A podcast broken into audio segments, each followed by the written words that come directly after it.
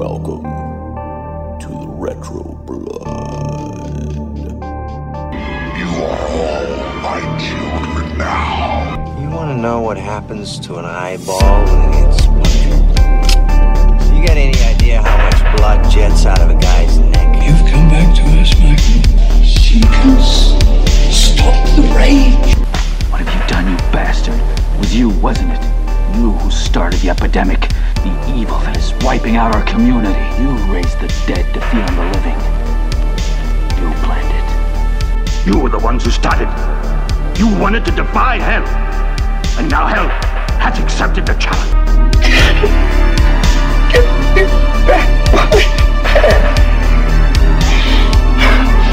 Get me back my Don't be afraid. No. Be afraid. Welcome back, everybody, to the Retro Blood as we enter a new month here in August, and we are exploring the dead coming out of the graves month because the Retro Blood's talking all about zombies and 1980s horror movies. Up first, if you like bad sequels, if you like a kid running around asking to call the army and none of the adults listening to him. If you like bad jokes and bad zombie jokes. If you like the same two people that was cast in the first one showed up to this one wondering why they're in this first one, they never figured that out, then this is the review for you, brother. Because Retro Blood's talking all about the return of the living dead, part two. Jay Yeah. Alison, James Kline, Zombie Month. Here we go, brother. We're starting off go. little rough. A little rough, yeah. I predict this will be the worst movie we do this month Yeah, compared to the Um, schedule that we got, that's for sure. compared to the schedule we got. This this is uh, this is this is. I'm glad we did this movie first because can you imagine? Like if we did this movie last, Oh yeah, that'd it'd be rough. like it'd be like going to see your favorite band and they play their worst song last. yeah, You know what I mean? It's just like I can't. I actually couldn't believe how bad this movie was. me too. Like you know, I actually so we did the first one last month for our Fourth of July special where we're doing our Yeah, Italian so- Blood Month. Yeah, it's exactly one month ago. Yeah, and that movie was actually pretty fun. You know what I Yeah, was mean? Like, fun. yeah, it was a little campy and stuff, but just the way you know with the char- I thought the characters were written really pretty well. You know, for its time period. Um, you know, it wasn't as serious as like the, the zombie movies we're gonna be doing this month, or even like Dawn of the Dead and stuff, or Night of the Living Dead. But it was fun. It, it it brought a couple lore into the movies with the brain eatings and you know the, they're they're eating brains because they're in pain. You know, and had its moments. But then we get this shit, and it's like, what the hell just happened? There's like a random kid walking around. There's like, it's just the whole movie's random. Like and like I was confused. Like so it had um I can't think of that guy's name. I'll have to look it up. But the guy that played Tommy in Friday the Thirteenth yeah, was in this again. He was also in the first one, and so was uh, Yeah. I think it's Carl Jansen that played the old guy. Yeah. but they played different characters, yeah. But it was weird. but they're Bec- the same characters. Yes, yes. It was weird because they are like they they were referencing the the, the first movie in ways. Yeah. They're saying like, "Oh, this happened again," or when you know the Joey character, the guy was in the first movie, he was all like, "Oh, this is sounds this is like familiar. This happened before. You, me here, and everything." And I was like, because at first I'm like, okay. 'cause- well, we'll talk about it when we get to the who booked this shit yeah, but Yeah. they were trying to make this into like a franchise series. And usually with franchise series, we don't just fucking just bring back. Well, I guess we kind of do bring back everybody, but you know they were obviously dead in the first movie, you know. yeah. And it's yeah. all like they're just here. Was it the first movie a dream, or or something? no, but they played they play different characters. Yes. They're not the same characters. They're different. I mean, they're they're they're not. They have different names. They're different characters than they were in the first movie. yeah, Right? just, I, I guess it would just. So I actually thought I actually thought that was the funniest part of the movie. That was the best part, like where they kept referencing the the first movie like they were in it. yeah, That was actually the funniest part. Um, but you know, like the whole thing where they do the thing again about how he says, um, uh, what does he say? Like he's like, you better watch your tongue, boy, if you like this job. And Yeah. the guy's like, like this job. yeah. They they're Like, yeah, referencing a lot exactly, of stuff. Yeah, yeah. and I was doubly shocked. I mean, I, honestly, I think that I might have liked this movie better. Well, now I would never have liked this movie. This this movie was not made for for me. It, No. it just wasn't. I'm sure there's some people that love it. This movie was just not made. This had to be not made for me. kids. Like, you know I what I mean? yeah, I guess so. Which I is weird because which is weird because the first one of this one was definitely not made for kids because we have butt ass naked uh, chicks in this that, Yeah. the first one. This one is just yeah, like there's not there's not even any nudity in this. yeah nothing like I didn't even I didn't even get to see any boobs in this. Like Yeah. I don't I don't even understand why this was made. And I was doubly disappointed because the guy that directed this movie Yeah. made another movie that was really fucking good called Shockwaves. This Ken Wiederhorn guy, like he made this movie called Shockwaves. That's a zombie movie that he made in 1977. That's fantastic. It's like these underwater Nazi zombies. It's fucking great. And then he made this. It's like I don't know. Obviously, he was just like, well, ten years later, I'll just make. well you know movie. sometimes we gotta do shit for a paycheck. And, and yeah, he did this for. a You know what I mean? And like you know the first one did have a lot of buzz around it, but we'll get into it when we talk about that. That's true. Yeah, who exactly. booked this shit.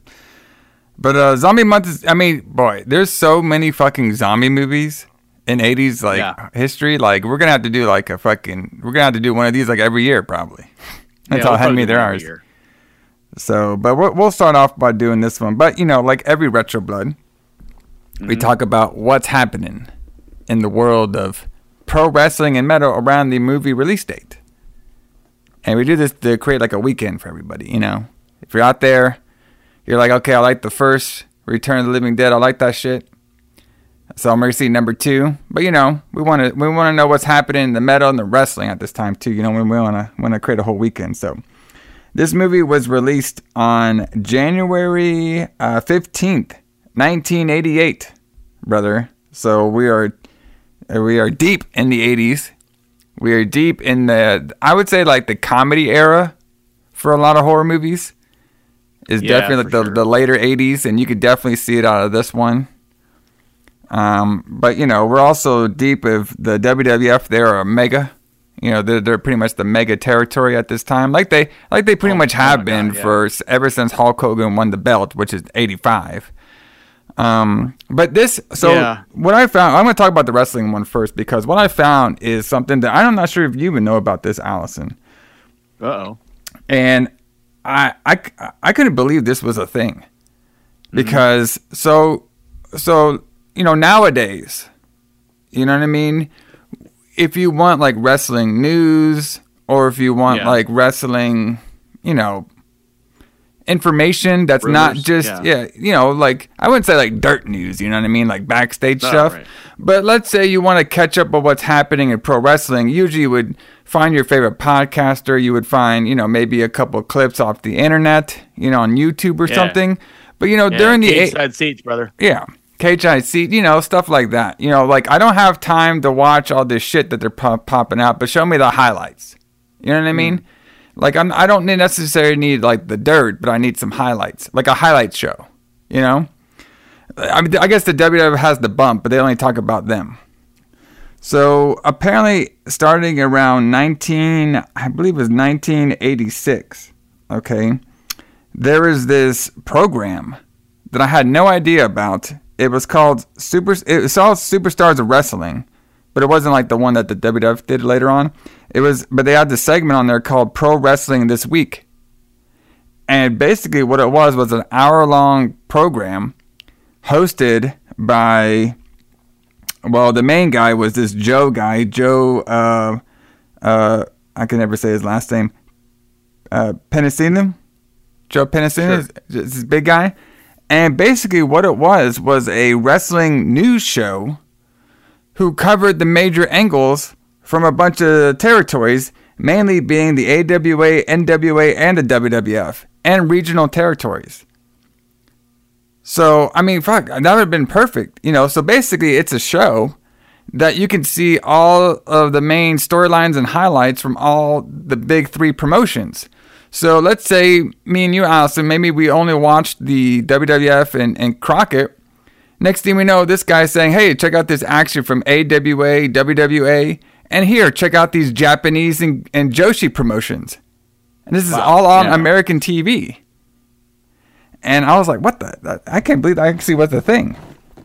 So That is that is kind of hard to believe. I mean, Yeah. maybe like you know, it's it's hard for me to believe that in the '80s, like most Americans knew anything about Japanese wrestling. yeah, But I mean, you know, I mean, some people prob some people probably did. yeah, I, I know it was covered in the wrestling magazines because I can remember seeing like you know photographs of like Crockett wrestlers in Japan. yes, You know, like wrestling in Japan. But you know, I don't know. I mean, we couldn't really watch Japanese wrestling in America until say 2017 or 16 or so, really, yeah, for the most part. Um, you know, up until like in the 90s into the 2000s, we were doing tape trading for, you know, Wrestle Kingdom every year or whatever. But, um, but yeah, but yeah, that's kind of cool though. Like that would be, that would have been a really cool thing. I'm, I'm guessing it was on really late at night, probably somewhere. yes, yeah. So basically, a little bit of history about this thing. So it was so this the Joe guy, uh, Penasino. He was working for a station at the time called WATL, and he was like a salesperson for that station. And he's the one that recommended, like, hey, you know, we got this wrestling boom going on here. We should probably do like a whole block, like. He Yeah. wanted to block out eight hours of pro wrestling and he, he eventually convinced the station to do that.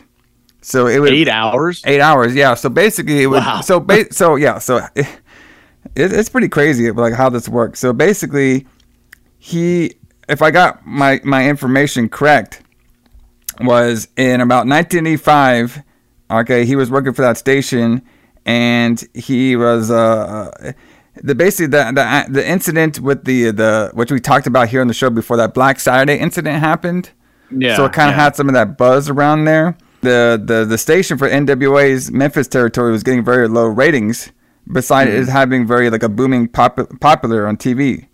So uh, Joe, he was a wrestling fan for his life, most of his life, and he advised the director at WATL was running the wrong show at the wrong time. In a way, like you know, get w- w- what happens sometimes is like things would happen, and some people would miss it out, and he basically wanted to do like a like a recap show to keep the drama stuff going. You know what I mean? Right. So basically, he would he would have the show one hour a day Yeah. and then a two hour show. Yes. So, but but also Okay. too, like so when it was forming, that's the kind of like his idea when it was forming.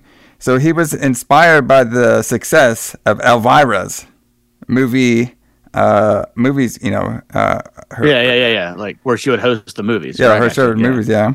And he proposed broadcasting eight hours of professional wrestling from the National Wrestling Alliance's regional territories, as well as from Puerto Rico and Japan, allowing wrestling. Wait a minute. So when you say eight hours, Yes. so I took that to mean like eight hours in a week. It was like one eight hour show. yeah, it was Saturday nights from 8 p.m. to 3 3 a.m. Holy shit. Yeah. So so basically he got so basically what I guess what he was trying to do is he wanted uh, wrestling fans to watch programs th- throughout the United States for the first time, and the station agreed to extend the show to full to fill up its late night programming schedule.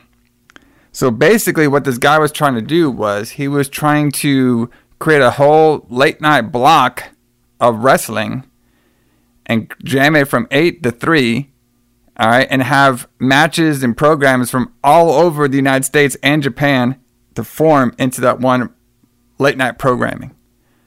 Okay. So this actually does make sense. Yeah. Um, like this makes logical sense in a way because um Saturday night from eight o'clock on is like the death slot for television. Yeah, Which is why I'm really surprised that AEW picked Saturday night as their show. As their time for collision, because that's like a death slot for. I mean, that's what happened to uh, Friday night and Saturday night are death slots. That's what happened to Star Trek. It ended up getting canceled because it was moved to Fridays. Um, but this makes sense because one, this was cheap television. Like they didn't have to find, you know, eight shows to put in there and pay for them. They could just pay for this guy's one show that was probably pretty cheap to make. And they could just let this guy, you know, do his show every Saturday night from 8 p.m. when nobody's going to be watching anyway until they went off the air at 3 a.m. and then they wouldn't have to worry about it. So this this does make perfect sense as to why a TV station would do this. Yeah. This sounds amazing though. Like I, I would I would watch this every Saturday night. I would. Not. It was even, you know. basically like the the the predecessor to the WWF or WWE 24 7. yeah. Or what It's they that would have better. right now on like Roku and stuff, like on the Roku channel Yeah. and shit, you can watch like Impact 24 7, Yeah, which is yeah. a weird thing. I don't know why you do that, but it's a thing you could do. Okay. So something. If you're so, so inclined. so the segment Pro Wrestling this week. All right, that that that this was a particular segment that they that they did, but then I guess the I I probably assume that this is like the 8 p.m. slot. It would basically be a discussion wrestling news from around the country, and they were also later on, you know, around the uh, uh, going into like around this particular from May 1986 and and onward, they'd be actually be joined by Gordon Sullivan. Um, yeah, from To- Jim Crockett Promotions. Yeah. Yes, and they would uh, they would uh, talk about all the wrestling around the news area for that time, which is pretty intense. So they would like they would talk about matches from AWA, WCCW, WWF, and it's kind of like a little like news show, and they would like explain it to them. So Yeah, I mean, I I think this is great. Like this is back when you could have local television. yeah, Like that doesn't really exist anymore, I don't think. Um like you would have like, you know, you could only watch that show though if you were uh if I guess if you had that channel on cable or if you were in the Atlanta area and you could get it on antenna. You know what I mean? Which Yeah. is kind of I mean, it's kind of cool to think of. It's almost like I mean, it's a step up from uh, what do they call those? UA, UHF channels, yeah, public access channels. It's it's like a step up from that, but you know, I mean, I guess like in a local station, if you can just you can convince someone to to uh to give you the time, then you can make whatever show you wanted. I mean, that would be impossible now because you can never get the rights to that stuff now. Yeah. Rights r- rights are too expensive now. Like, you know, Yeah. AE or uh, you know, AEW would never let a show their show.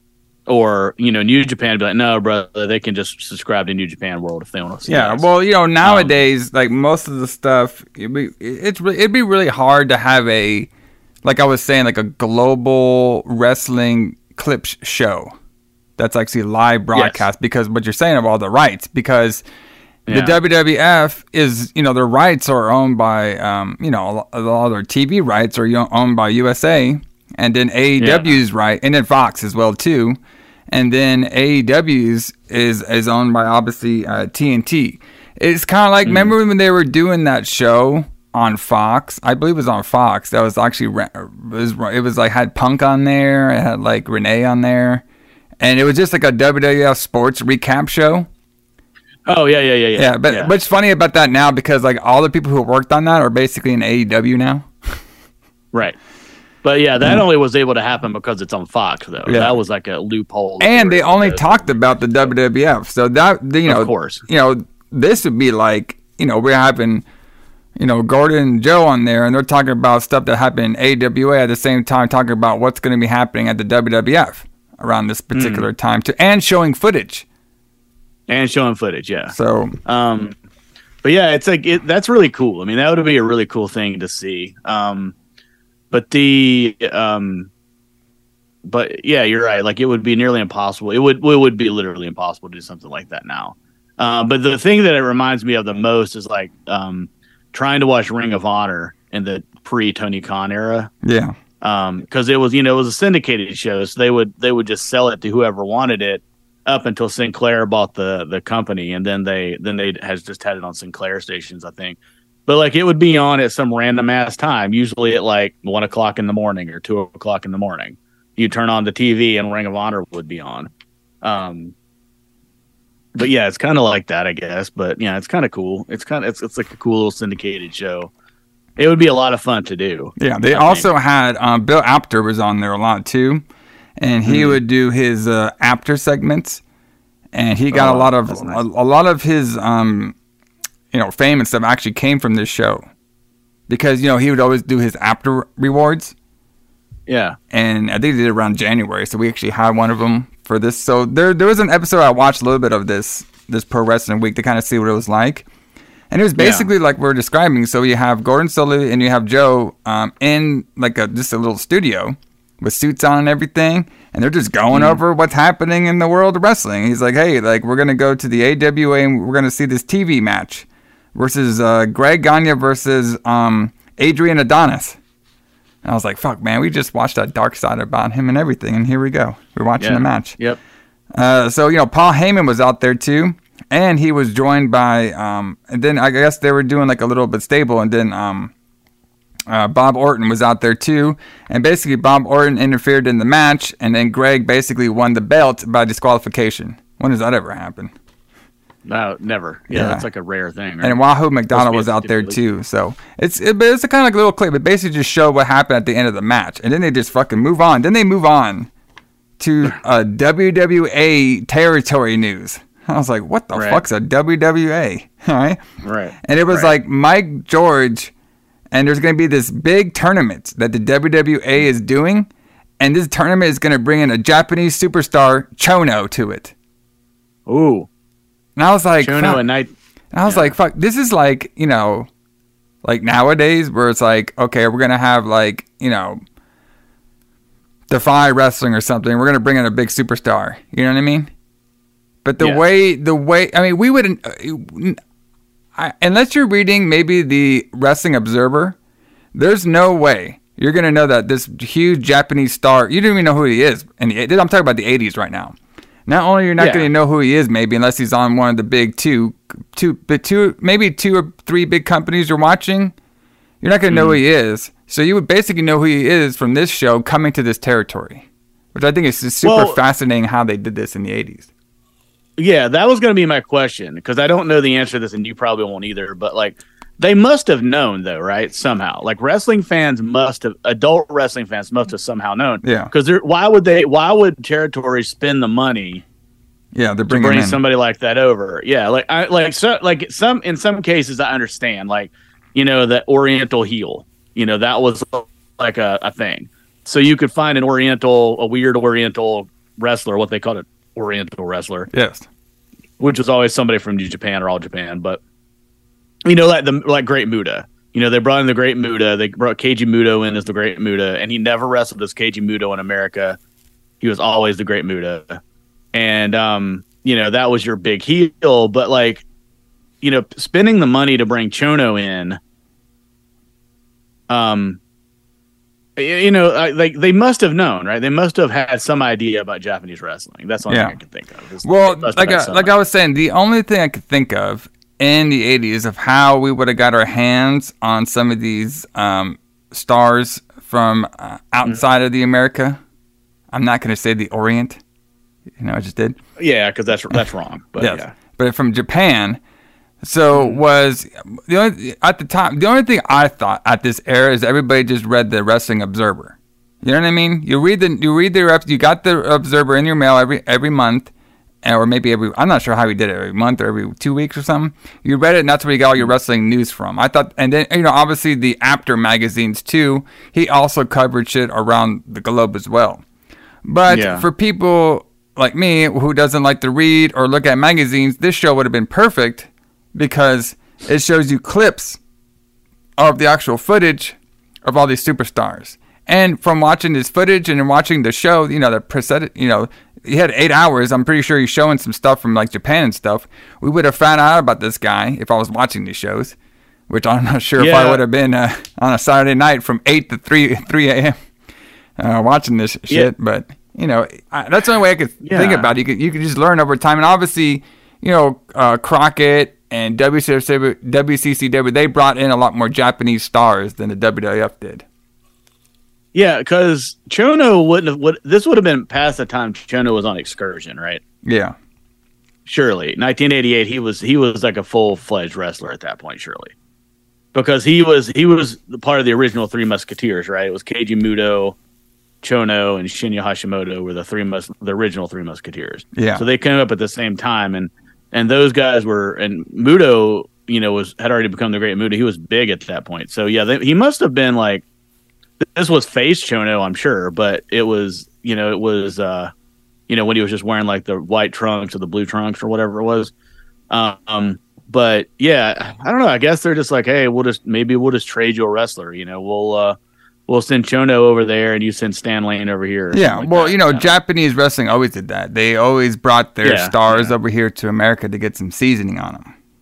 yeah, So the match we saw though was it was it was for the t- let me know if you ever heard of this belt before. The Central States Heavyweight hmm. Champion. Is that like so are you, are you the champion of the, cent- the state of Central or what, Yeah. what's going on here? no, no. So I took that as so he's the heavyweight champion Yeah. of the center states of the United States, so like Yeah. in the middle. Yeah, he's the middle he's the, champion. He's the Midwest champion. No, we already have a Midwest um, champion. He has to be the center states champion. So it's not. Maybe it's like Oh, right, one okay. half of the middle. Oh, maybe, yeah. Well, I mean, we have the West Texas championship Yes. too, so There's a lot of champions in the '80s, brother. I mean, he's fuck, on they're the like heavyweight champion of the west part of Texas. So the champion is Bulldog Brown, and if you ever seen a fat hairy wrestler in your life, this guy would be him. Mm. This guy definitely drinks uh, uh, beer. That's for sure. Budweiser Yeah. is his choice. I could tell. He was facing off against David Peterson, brother. All right. And this match, we just saw the ending. But this looked like the most Mm. boring fucking match you've ever seen in your life. Yeah, I'd imagine so. So Peterson like knocks the ref, right? You know, like we see in every fucking match nowadays today. And he starts wrestling a little bit. We get a visual pin by Bulldog, nothing. Then we get Peterson doing a visual pin. Visual pin, everybody is is where you pin your opponent and the crowd chants one, two, three, but the referee doesn't. That's a visual pin. Yes. And then the fucking referee is about to count one, two, three, but he stops at two and he's like, oh, no, no, no, I can't do this. And they're like, why is the referee stopping? He's like, well, referee explains, well, you hit me, so I have to disqualify you. I was like, well, fuck, why did you count one, two? I figured you're just going to disqualify his ass. Right, right. Doesn't make any sense. Yeah. Like he was going to count it, but then he decided that he hit him, so he was going to disqualify. Yes. So so we fucking we had the referee just like call off the match, and then Bulldog still remains champ. I was like, fuck. It's like it's so different how like e- every territory could do like different rules. You know what I mean? Yeah, So- yeah. Then we cut. I mean, the- I would oh, go ahead. imagine. Go ahead. I was going to say, I would imagine that uh, David Peterson was his shoot name, right? That was his real name. Uh, not, uh, I mean, yeah, we don't we don't need to look, look that up, but I'm guessing that it was because Yeah. I don't know why anybody would pick that name as their wrestling name, but yeah. whatever, whatever. You don't see David Pe- Peterson being at the David- top of the Mark Peterson. No, just David Peterson. I'm just going to buy. You know, we got Stone Cold Steve Austin. Yeah, that checks off. Yeah. David Peterson. Yep, that checks off. Yeah, that checks. So then we go to one of my favorite territories, Dallas, brother. WCC, D- WCCW. I fucking love this territory. It's always, it's probably one of my favorites. So we have Ke- Kevin, uh, Ke- sorry, Kerry Von Erich is v- versing uh, Al Perez for the WCC heavyweight title in a cage, brother, with Gary Hart locked, handcuffed to the ring. This is kind of weird how they did this. So they have the ring, they have the cage, they have Kerry and Al Perez fighting a referee, and then they actually have inside the cage, uh, near like the turnbuckle, Gary Hart like handcuffed in the ring with them. Like I never Right, seen that before, and I'm just like, okay, that's interesting. So we have another ref bump. Okay Oh yeah, like this, and like it's crazy because it's like it's like the territories all did the same thing, but they're all different, which is funny. So we have a ref bump, and then Al Perez whips Kerry into the the long handcuff chain of Gary Hart. So bas- basically, Gary Hart clotheslines him with the handcuff chain, and Al Perez pins him one, two, three. And I was like, okay, that's kind of clever, but why the fuck would Gary Hart be locked in the cage with them? So Yeah, no, it is weird that they're he's in they're inside the cage yeah, instead of being outside the cage where he could possibly Yeah. still interfere, maybe. But- so I didn't get to watch Yeah. this whole episode because this thing's like Yeah, almost sure. like an hour or two. I was like, fuck, man, that's a lot of wrestling news. But the, I stopped at this part, which was which was our boy Joe. He is explaining what is well, actually uh, uh, uh, uh, Gordon asked, "What is this Royal Rumble thing that the WWE is cooking up?" And he was like, "Well, we'll explain it to him." So then, What is this? What is this new Royal Rumble thing? yeah. So then we cut to a scene where it's like, uh, it's like this news reporter. All right, uh, uh, Craig is his name, Yeah. and he has a WWF jacket on. He, he's actually it, so I guess it's just so weird to see this nowadays. Okay, because this guy was like a legit like I guess like newscaster. You know, like how we see like nowadays with WWE, they have mm-hmm. like you know. Who's the backstage interview interview for them now? I don't even fucking know. Some blonde. Some you know. Let's get the girls around here now. It's just some random blonde that they just Yes. hired from spokesmodel school. Or yeah, whatever, somewhere. Yes. So this guy was a a. I guess he worked for both. Like he worked for the WWF and he worked for uh, Pro Wrestling This Week, or he's or maybe he worked for the WWF, but he's he was reporting to Pro Wrestling This Week. You know what I mean? And he was doing an exclusive interview with Steamboat, Ricky the Dragon Steamboat. And I, Okay. it's weird because you know, so you know, just WWF was always such in a big bubble. You know what I mean? Like they don't have Yeah. any outside almost anything. The only outside person they kind of have now is that Sam Roberts guy who's like super annoying. Yeah, Yeah. I hate Sam Roberts. That's the only guy I could think of of outside the bubble who can do like maybe like there there might be some others, but who actually works within WWE because he does their pre-shows and he does other wrestling news outside of it. You know? Yeah, yeah, they have like they have those. There's like three or four of them that do that show. Like one of them's like British or something, and Yeah. then like I don't know, like they're they're like it's all it's like I, I'm sure they were like wrestling bloggers or something, and then WWE hired them to talk about WWE beforehand and make it Yeah. seem cool or whatever. But Like they they Yeah, they they brought in like different like podcasters and bloggers like that before, you know. But like whoever the only guy I could think of is that uh is, him on there. But like so basically the this Craig guy he was interviewing he, he was basically explaining what this Royal Rumble is. It's Yeah. twenty guys, so they don't they don't do thirty. The original Rumble was only twenty was 20, yeah, and he was saying that the they're gonna all they're gonna draw their numbers randomly backstage, and the first two will start out in the ring, and then every two minutes, somebody will come in. All right, and then he just goes on, and then he goes on saying stuff about Dino, which he talked about here last week on the Retro Blood. Dino, Dino Bravo, and he's gonna be mm-hmm. bench pressing 705 pounds, brother. And then we get an interview with Ricky the Dragon Steamboat, and he talks about ravishing Rick Rude, disrespecting everybody. I was like, man, kind of want to watch that match right now. They're fucking yeah, awesome boy match. Rick Rude. And then we cut back to Gordon and Joe, and they were going over before you know they go to breaks and stuff too, and they always get so when they go to breaks, they like let you know the schedule for everybody. Hey, the WWF will be at these cities in this town. I'm like, oh man, this is some good promotion here. And then they they cut back and they show the big angle that happened between Hulk Hogan and Andre the Giant on Saturday night's main event. I was like, man, they even got mm-hmm. footage from Saturday night's main event, and this is the Yep, one where talked about recently. yeah. This is the one where the Hulk, um, he he was facing Bundy, and this is when Andre came up behind him, and he was basically attacking him, choking him. Duggan tried to hit him with the two by four, didn't work.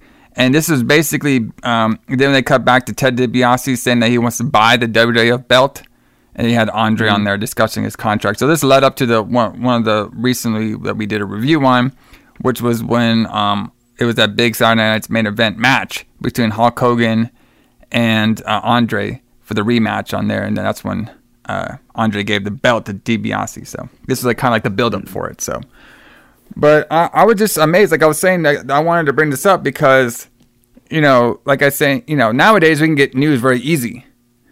You know, but back then it was kind of hard. You know, even in the '90s, it was kind of hard to get wrestling news. You know, unless you Yeah. were like like I said, you're on the Apter magazines or Pro Wrestling Torch or you know Wrestling Observer, like those kind of magazines and news articles. But it's kind of cool that there was like a program that you can actually physically watch other wrestling that you n- wouldn't normally find or hear about. Yep. So. Yeah, that is really cool. That is really cool. I didn't even know this existed. Yeah, me either. I was like, fuck. Um, like if I was in the eighties, I, if I was like drunk one day on a Saturday coming back home, you know, partying with a bunch of redheads and zombies and shit, like we did in this movie, I would Yeah. fucking eat my uh, pizza. You know what I mean? Turn on the TV. And I'd be like, "Who the? What the hell's going on here?" You know what I mean? I'd be like, "Well, this is kind of cool." I would have to force Yeah. myself to buy a, a, a VH, uh, VHR, uh, Yeah, Veach. VHS. What did I say? VHR. Sorry, VHS. Yeah, yeah, Record VHS the whole tape recorder. Yeah, tape recorder. Because I'd definitely be passing out for eight hours of wrestling. Mm. That's for sure. Oh yeah. I mean, well, I mean, I'm too much of a nerd, so I just be like, no, on my Saturday night, I'm I'm just watching, you know, the week in pro wrestling. That's watching that till I fall asleep. There you go, brother. But I say we talk a little bit about what's going on on metal when it comes to this. So I kind of want to talk a little bit Yeah. about the soundtrack. Yeah, we, did- we, we- talked we- about the soundtrack of the first movie. yeah, yeah, exactly. So, so this soundtrack wasn't as good, but then again, it did have. I think it's better. you think this is better? Oh yeah, well, I mean, I don't really like a lot of that kind of death rock, like sad boy, like shit. I just don't like that. I thought some of it was like pretty a lot, good. like. Like I mean, some of it is pretty good, and I do like some goth music, but like I don't know, like some of that stuff just gets on my nerves, and just like how sad and depressed these people are. At least here we had some metal. Yeah, we did have some metal on here, which is surprising because I don't think I. I think there might have been one scene where they played some of his metal songs, but I didn't really hear them throughout the movie. That was going to be my question to you: Is are any of these songs actually in the movie, other than that Julian Cope song? So that was really strange. I thought it was really strange to see this because Julian Cope is somebody that I discovered by accident in the early '90s, or well, probably really late '80s, probably another year or two. Yeah. Because I read a review of this album that he put out in Rolling Stone because I had a subscription to Rolling Stone, and I read this review of this album that he put out, um, and my friend bought it, and it was just really weird, like psychedelic rock music, but it was also just really cool and really pretty and like it was um it was awesome. It was really awesome. Uh, that one was called Peggy Suicide. I think came out in the early '90s. Yeah. Um, but anyway, here this is a few years before that. So we have Julian Cope doing Space Hopper, which is the first song in the movie. It's what the military guy's listening to as he's driving the truck because, you know, I'm sure there were in, in the late '80s there were tons of military guys listening to Julian Cope Yeah, of course. as they drove. their With his little 1980s headphones. Yeah, absolutely. But I mean, there's a lot of like really good stuff in here. Like that Zodiac Mindwarp song is really good. I, I'm a huge Zodiac Mindwarp fan. Anthrax is on here. Twice. Um, I don't know if any of these songs are actually in the movie though. That was going to be my question. Well, so the only thing I could think of, okay, when I'm reading some of the uh, uh, history behind this, so apparently this film Yeah. was also released on DVD in 2004, and it did contain a heavy alternative soundtrack. So what I'm thinking is the version that we watched might be that 2004 release. oh, Yes. so okay, so they removed the music. They might have removed some of the music, yes. That's the only thing I could think of. Okay, all right, Because- All right, that makes sense. Because the only, you know, I don't. Did you watch it on the, the way I watched it was on YouTube? It's for free right now. yeah, that's that. Yeah, that's how I watched it too. Okay. Which I'm guessing, you know, that kind of makes sense that they would choose this alternative version for YouTube because you know the copyright and shit. You know. I think that's weird. Like, I don't understand how any of that works, and I don't want to talk about this for a long, long time because we're kind of behind. But so, why is this? Why is copyright an issue on some movies and some and TV shows, and some it's not? Just depends Like, you know, like- how the contract laid out. I'm guessing. You know, like how I guess, like but- if you can but you- play it on media. Yeah. Because, like, uh, you know, like, um, what was I thinking of recently? Like, so, like, for TV series, like when Mill Creek put out Miami Vice on Blu-ray, I bought it immediately because it had all the original music in it. And the music from Miami Vice is what made that show. Like, you couldn't use alternative music for that show and it be the same. You know what I mean? Yeah. It's kind of like ECW is, is is like that now on the WWF network. Well, Peacock now, but um, but you know, so I bought that because they had the rights to all the music.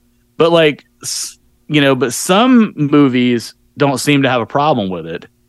You know, they still have the same songs that they always had if they if they had the rights to them to start with. But like some movies seem to have an issue. Like I guess they sign a contract for a temporary amount of time for certain movies, but and you know they don't have the foresight to see that people are going to be watching this movie 20 years from now. I guess I, I don't know. Yeah. I just think it's really strange. But yeah, that must have been the answer. Is that the the songs were removed on the version that we saw because we would because we definitely saw a, like a you know a newer version of it because Yeah. it was it was the quality was too high. Otherwise, it would be four by three and it would be VHS most Yeah. likely. Well, also too, so there was one song, "Bad Case of Loving You," that was on the version that we watched, but it wasn't on the soundtrack itself, The soundtrack, right? which is weird. Yeah, that uh, Robert Palmer song. Yeah, that was Yes. really odd. So we also have Leatherwolf on here too, "Alone in the Night." So Leatherwolf rocks. yeah, definitely fun uh, band. Wasn't they? They're the ones that they used the three guitar lineup, right? They're, they're the ones Yeah, that pioneered were- that. Well, and heavy, kind of. Yeah, I mean, Lynyrd Skynyrd had a three guitar, had three guitar players in the '70s, but yeah, Leatherwolf is is like they were known as an '80s band who had three guitar players, which is not super common at the time. Yeah. So pretty fun soundtrack though. We'll play a couple songs at the well, we'll play one song at the end. Probably one of those Anthrax Yeah. songs because those guys I rock. was about to say, yeah, we had Anthrax, we had "I'm the Man" and uh, ADI "Horror of It All," which is from Among the Living, which is a great great song. Yeah. So you know, not I would say we pop in this tape. You know, I would say the soundtrack though is that in my version probably a little more entertaining than the actual movie. Yes, But uh, absolutely. But we'll get into that. But we'll get into that. Yes. But let's talk about who booked this shit, brother. Oh God, All right. So I just wonder why. So this one was produced by Tom Fox, which I'm pretty sure he did the, the first one. Mhm. Okay. But we have Ken Wiederhorn. Mhm. Um, he is uh, he's the one that's uh, directed this one, and like you were saying, he's the one that he did that movie Shockwaves. So he did that before he did this one, and he would also go on to do um, I, Twenty One Jump Street, Dark Justice, and he did Freddy's Nightmares. So that, that Mm-hmm. Was like so a TV went- show. Yeah, so he went to directing TV shows. Yeah. which a lot of directors end up doing because it's it's steady money, I guess. You know what I mean? It's- Yeah. you're you're getting a paycheck and there's no risk. So a couple of things about this is pretty pretty interesting. So the film was released by uh, Lorimar Motion Pictures on January 15th, 1988, and was a minor box office success, making over 9 million at the box office in the United States against its 6.2 million budget. So hmm. so so following the success of The Return of the Living Dead, producer Tom Fox opted to personally bankroll the sequel, believing it to be a safe investment, having been inspired by the successful sequelizing of other works such as Friday the 13th film series. So basically, Tom, he what he wanted to do was he wanted to make this into a big franchise like Friday the 13th.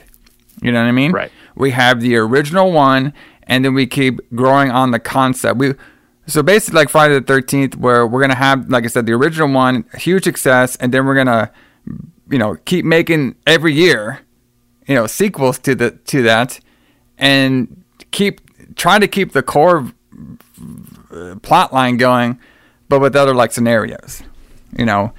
But you know, on I, I would say like you know Friday the Thirteenth, which we're gonna be talking about here in the podcast sooner rather than later. You know that that film series did kind of have like its peak, and they're like they're they, they kind of just kept going. Like to me, this one already peaked. Right? It's like fuck. Yeah, it definitely peaked. Like it was. I mean, Return of the Living Dead Part One was a fun original idea. Um, but this is just. I mean, it's almost the same movie. Yeah. I mean, if you think about it, it is almost the same movie. Um, but yeah, this is just I can't even I can't even describe how much how boring this is and how terrible it is. But yeah, I mean, yeah, no, I mean I could see why. You know, so he basically wanted to bankroll this movie himself so he could make all the profit that there was, but it didn't do as well as the first movie. Yeah. So I mean, you know, he spent nine point two million dollars or six million dollars to make it. It made nine million dollars, which a movie typically has to make double whatever the budget is to make a profit. So it didn't really make a profit. He probably as as little as it cost to make, he probably made some money on it, but it wasn't the big hit um, that he thought it was going to be. However, I guess it was a big enough hit because I think they made three more of these fucking things. But Yeah. Which is crazy. Whatever. Like, yeah, I believe they made like yeah, like I think they went up to number five or six. Like yeah, that's unbelievable. unbelievable. They just keep it going, brother. So you know, Fox, uh, he he hired the Ken to serve as writer and director on the film, and while Fox had initially wanted the sequel to be played as a straightforward horror film, uh, Ken Ken he wanted to increase the amount of humor that was seen in the prior, which Fox allowed. Yeah. So yeah, he kind of fucked that one up a little bit. So Fox has Yeah. stated his intention with the film was to make a long-lasting horror series, like we were saying, just like Friday the Thirteenth. Yeah, like he wrote um he wrote Shockwaves as well. He wrote and directed Shockwaves. And then the year after this, he wrote and directed Dark Tower, which is a movie we'll probably eventually do. Yeah. Um, he had worked in comedy though. He did Meatballs Part Two, but he didn't write that. Um, so I'm guessing that I don't know. It just wasn't funny. You know, maybe this guy just wasn't meant to write comedy. It, it was just stupid, I guess. I Yeah. don't know. I'm sure I'll say that multiple times. The drinking game for this week is to uh, take a shot every time I say something is stupid because it's going to happen a lot. Yeah, see if we can fucking get you to laugh with these fucking jokes that are in there, but we'll see. Holy fuck. But It's- everybody, let's get into the Return of the Living Dead Part Two. yeah, let's get this shit over with.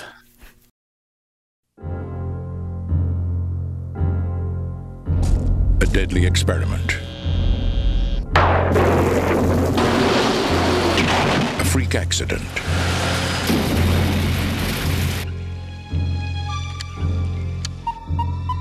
A secret that will be carried to the grave as the horror classic is reborn. Return of the Living Dead, Part 2. Jesse will be the first to know. Billy will be the first to go. We've got to get out of here. Get to a phone. Seven of the living against an army of the dead, starved for life.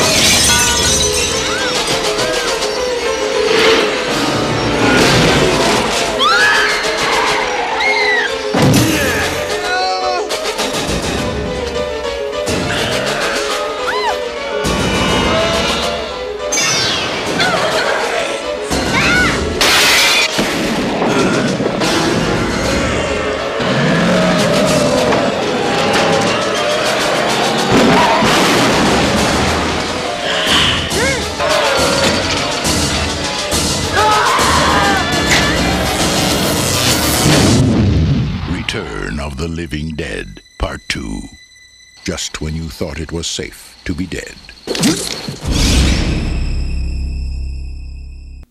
So we start off the movie with some army drivers, and we had Oh, this yeah. voice saying like, "Yeah, the uh, that chemical, the four, what was it, the four two five, Agent Orange, Trioxin. trioxin chemical."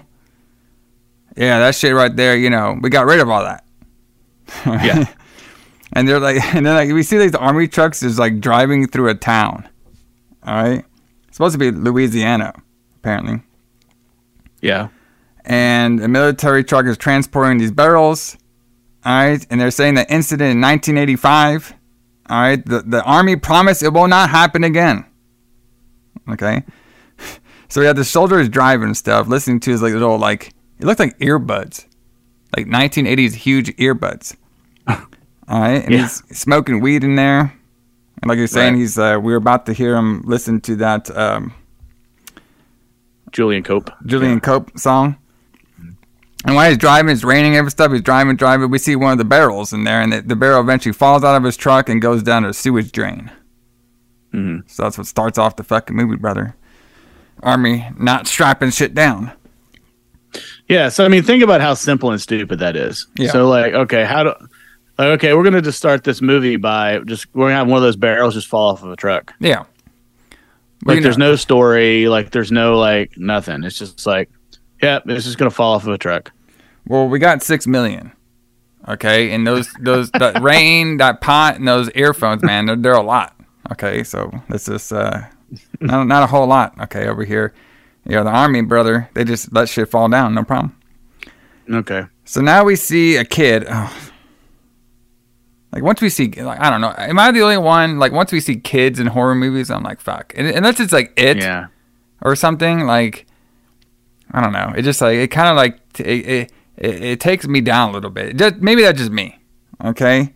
I mean, it depends. I mean, Tommy and Friday the Thirteenth Part Four. Yeah, that's I mean, true. that was a really cool thing. But I Well- mean, yeah, it's just like we do have. as soon as the um, kids were in it, I was like, yeah, this is gonna be shit. There's only one kid I liked, which we're gonna be doing this movie. It was in one of the uh, uh, Friday the 13th. Mhm. Corey Feldman. Remember he was in there. Yeah, that. Yeah, he played Tommy in Tommy. Friday the Thirteenth Part Four. Okay, that was the one you were saying. Yeah. Okay, cool. That that was cool, like you were saying. And Danielle Harris, she was great too, Oh yeah, she's she's awesome. and Halloween Four. So the Hmm. certain certain kids were fine with me, but this guy just he he wasn't doing it for me. So we have this this whole neighborhood's under construction. All right, and we have one of these uh, construction guys telling his kid to get away. Uh, Jess, I guess he goes to his comic book collection and pulls out a Spider-Man comic book that's probably worth a lot of money now. All right, supposedly, and he gives it to the older kid named Billy. Yeah. right, G- Billy is the one with the braces on him. All right. Yep. And uh, the and then the other kid, I believe his name was Johnny, but he, he didn't, Johnny didn't really do that much stuff. It's mostly just Billy. And they're basically saying like, "Hey, you're part of the group now." They never exactly tell us what the group is, but Jess is like, "Oh, I don't want to be part of your guys' group," and he's like, "Well, too bad. You're, you're going to be. We already got you in, and now we got to do your initiation in a graveyard." Okay, so that's how we get to our graveyard. Okay. And Yeah, I mean, yeah, I was gonna say, yeah, I don't even understand. I never even understood this because like, because what I took out of it was like, they were kind of bullying him, yeah. and they were they, then they were saying like, well, if you give us the comic book, then you can be. If you give me the comic book, then you can be in our group. Yeah. But then he's like, I don't really want to be in the group. So like, why? Why? Well, here, first of all, first of all, Allison, okay. Apparently, you've never been in a bunch of groups before. No, that's Okay. true. So basically, he That's for was trying to give him the Spider comic book to give to Billy so he can do peace with them so he won't bully him again. But it backfired on him. Billy's like, okay, well, since you gave me this comic book, now I'm going to make you my group and I'm going to bully you some more because we got to do your initiation. Hazing, brother. All right. So All that's right, why fine, we, that's why we get him over there because the kids are like, we're going to haze this guy to get him into he the doesn't group. even want to. He doesn't even want to be in the group. Yeah, he doesn't even want to be in the group. All right, but too bad. So they they they they they force him to come to the cemetery. They start doing some jokes about just not liking cemeteries. He'd rather be an ash. Ha ha ha. That's all laugh. Uh-huh. So they go to this uh, like this tomb area, or they. excuse me, I almost choked over there. So they almost uh, they, they go to like a tomb area and they want Jess to go into the tomb, and Jess like I ain't going in there. So he's like runs away from them and he goes into a, a drain drainage pipe to run away from them and hide. And he's hiding from them, and Billy finds him super easy. And when they fall, they actually see the barrel, the the the army barrel, kind of like in the first movie, you know, Yeah. but it had the same barrels and stuff, and has the army's phone number on it and shit. Um, so they're not sure what it is, and he's like, "Oh, well, it looks like something like you know some some stuff for combat." They see a little blue light on it, and then they try to open it because they're like finders keepers and shit. And they open it. There's like a little bit of smoke that comes out of that, and then they see the zombie's face, kind of like in the first one where this the zombie's face is like kind of like through the glass. Yeah, yeah, yeah. And so they they run away, and Jess's big thing is like, hey, I saw that there's like an army number on there. We should probably call that. And the Bill's like, no, no, no, we're not gonna do that. And they fucking lock him into a tomb. They lock Jesse into the tomb. So then we cut to a scene where this is where we meet Ed, Joey, and Brenda. And Ed and Joey are played by the two same fucking people that are in the hmm. first movie working in that science warehouse. And at first I was like, wait a minute. It's like the Joey guy didn't really look too familiar for me. Even though like after a while he looked cause he looked a little older in here. Like he this guy grew Well, up he like, is a little older. Yeah, yeah, yeah. He's a little older from the first one, but like his face just looked way different in this one, to me. And then I was looking at this egg guy. I was like, wait a minute, is that the dude from like the first movie? Like, what's going on here? so like, I apparently they're just back, but they're playing new characters. Okay, we got you.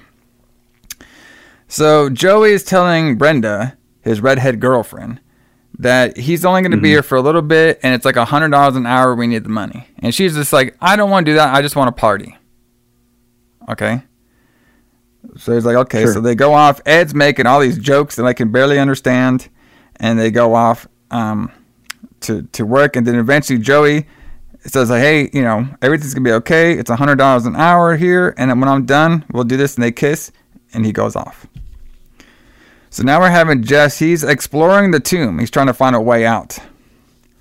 So this is when Ed is explaining to Joey that they are. Joey's like, "Well, what happens if we get caught?"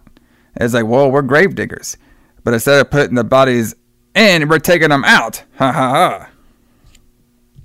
Very funny. What a joke. And then Joey's like, "Well, why can't we just give them like, you know, fake skulls and stuff?" And and then Ed's like, "Well, we can't give them fake skulls. You know, that'd be wrong."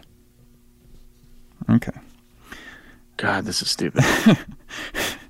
So Joey hides. He's he's trying to like uh, he's he's trying to get up on. He saw like a window that was open. He tries to go on it and he falls through.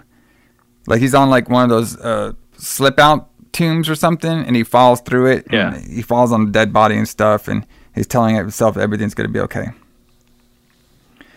And then this is when Ed is saying something about kids always being around his garden.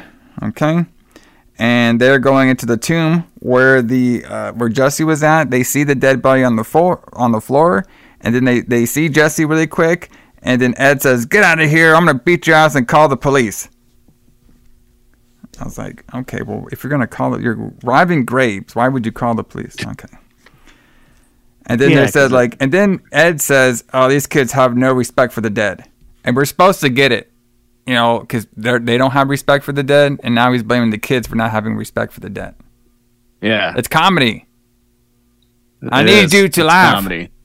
Please laugh. I just don't think I. Please laugh. oh, Okay. I just, I, I just, I don't know. This is this was horrible mistake. this Oh, wait. whole movie was Oh, a wait. horrible mistake. Oh, we- there's more. Okay, everybody. I'm not- Unfortunately, there's more. we're not done yet, brother. Okay. So Jesse runs all the way back home. Now was uh Yeah. um so Home Alone was not made during this time. What was was it Dennis the Menace? Like what what big no, kid that would have been '90s too. what big Uh, fucking Home Alone. That was- well, I don't no. know when Home. No, that was 94, like brother. 90s. Yeah. Okay. What big kid movie was out there for the 80? Cujo or some shit? I have no idea. okay. Cujo. Cujo is the movie you think of. E.T.? What do you think? I don't fucking know, brother. E.T. It was a 1980s kids movie. oh, it's Uh, probably the Goonies, when- right? when did- the Goonies? the That's a big Goonies. one. Goonies. When did Stand By Me come out? I fuck, I don't know. I hate kids. Was that the listen, bro. The, I, listen, I might get heat for this, which I'm fine with. Movies with little ba- bastard kids in it, I was never liked them. So Jess comes home and shit. His sister Lucy is dancing to uh, uh, aerobics because that was a big thing in the '80s. You know the aerobics. Yeah, yeah. Aerobics was a huge thing. Yeah. Yeah, he's like looking at the TV weird for a second, and then Lucy's basically saying, "Hey, go up. You got you, you fucking gotta go do your homework. Get up in there." And the mom, the parents are just not home. We don't see them at all. So now, um, so now we have the uh, uh, the the kid Billy. All right, they're going back to the the the zombie in the tube, and they want to turn on that blue light, and then when they do, it flashes red. Okay, and this this is when all the gas gets released. So all the ga- that infective gas, kind of like how, how the first movie did when they touched it, all the gas is coming out, and it infected Billy and Johnny, and then now it just starts. It just so happens to start raining now, but the gas is out there. So Just so happens. It's creating that acid rain from the first movie. Right. So now Ed and Joey they are exploring that body is on the floor and they randomly rip the head off and Ed makes a couple jokes with the head. All Yeah. right, he's saying kiss kiss. All right. Uh, have you never seen a bag man? Okay, because he's putting the Uh-uh. the the head in the bag, and then they Yeah. eventually take the ring.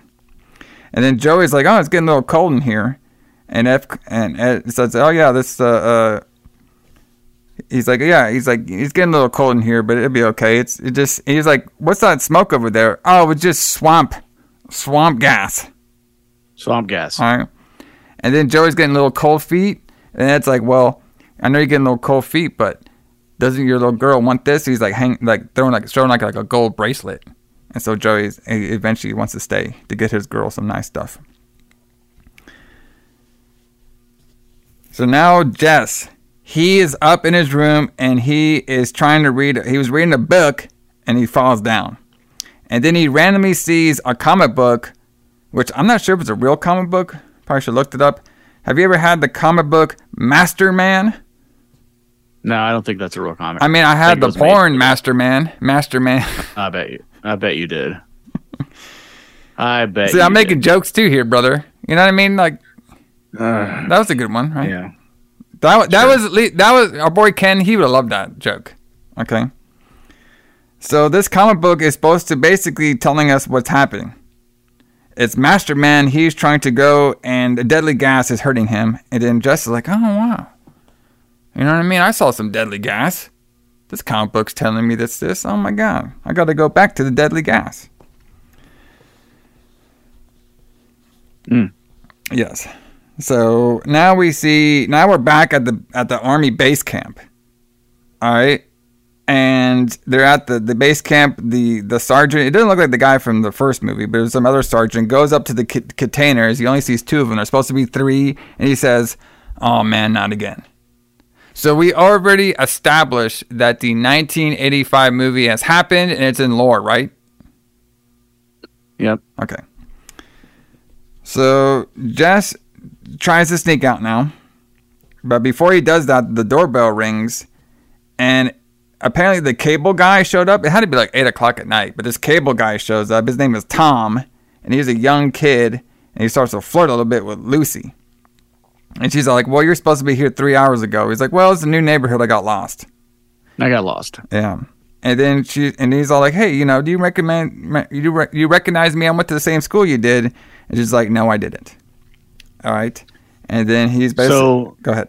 Yeah, I was, I was He's gonna flirting, say. So yeah, this guy's this guy's played by Dane Ashcroft Ashbrook, who uh, would go on to be uh, to play Bobby in Twin Peaks.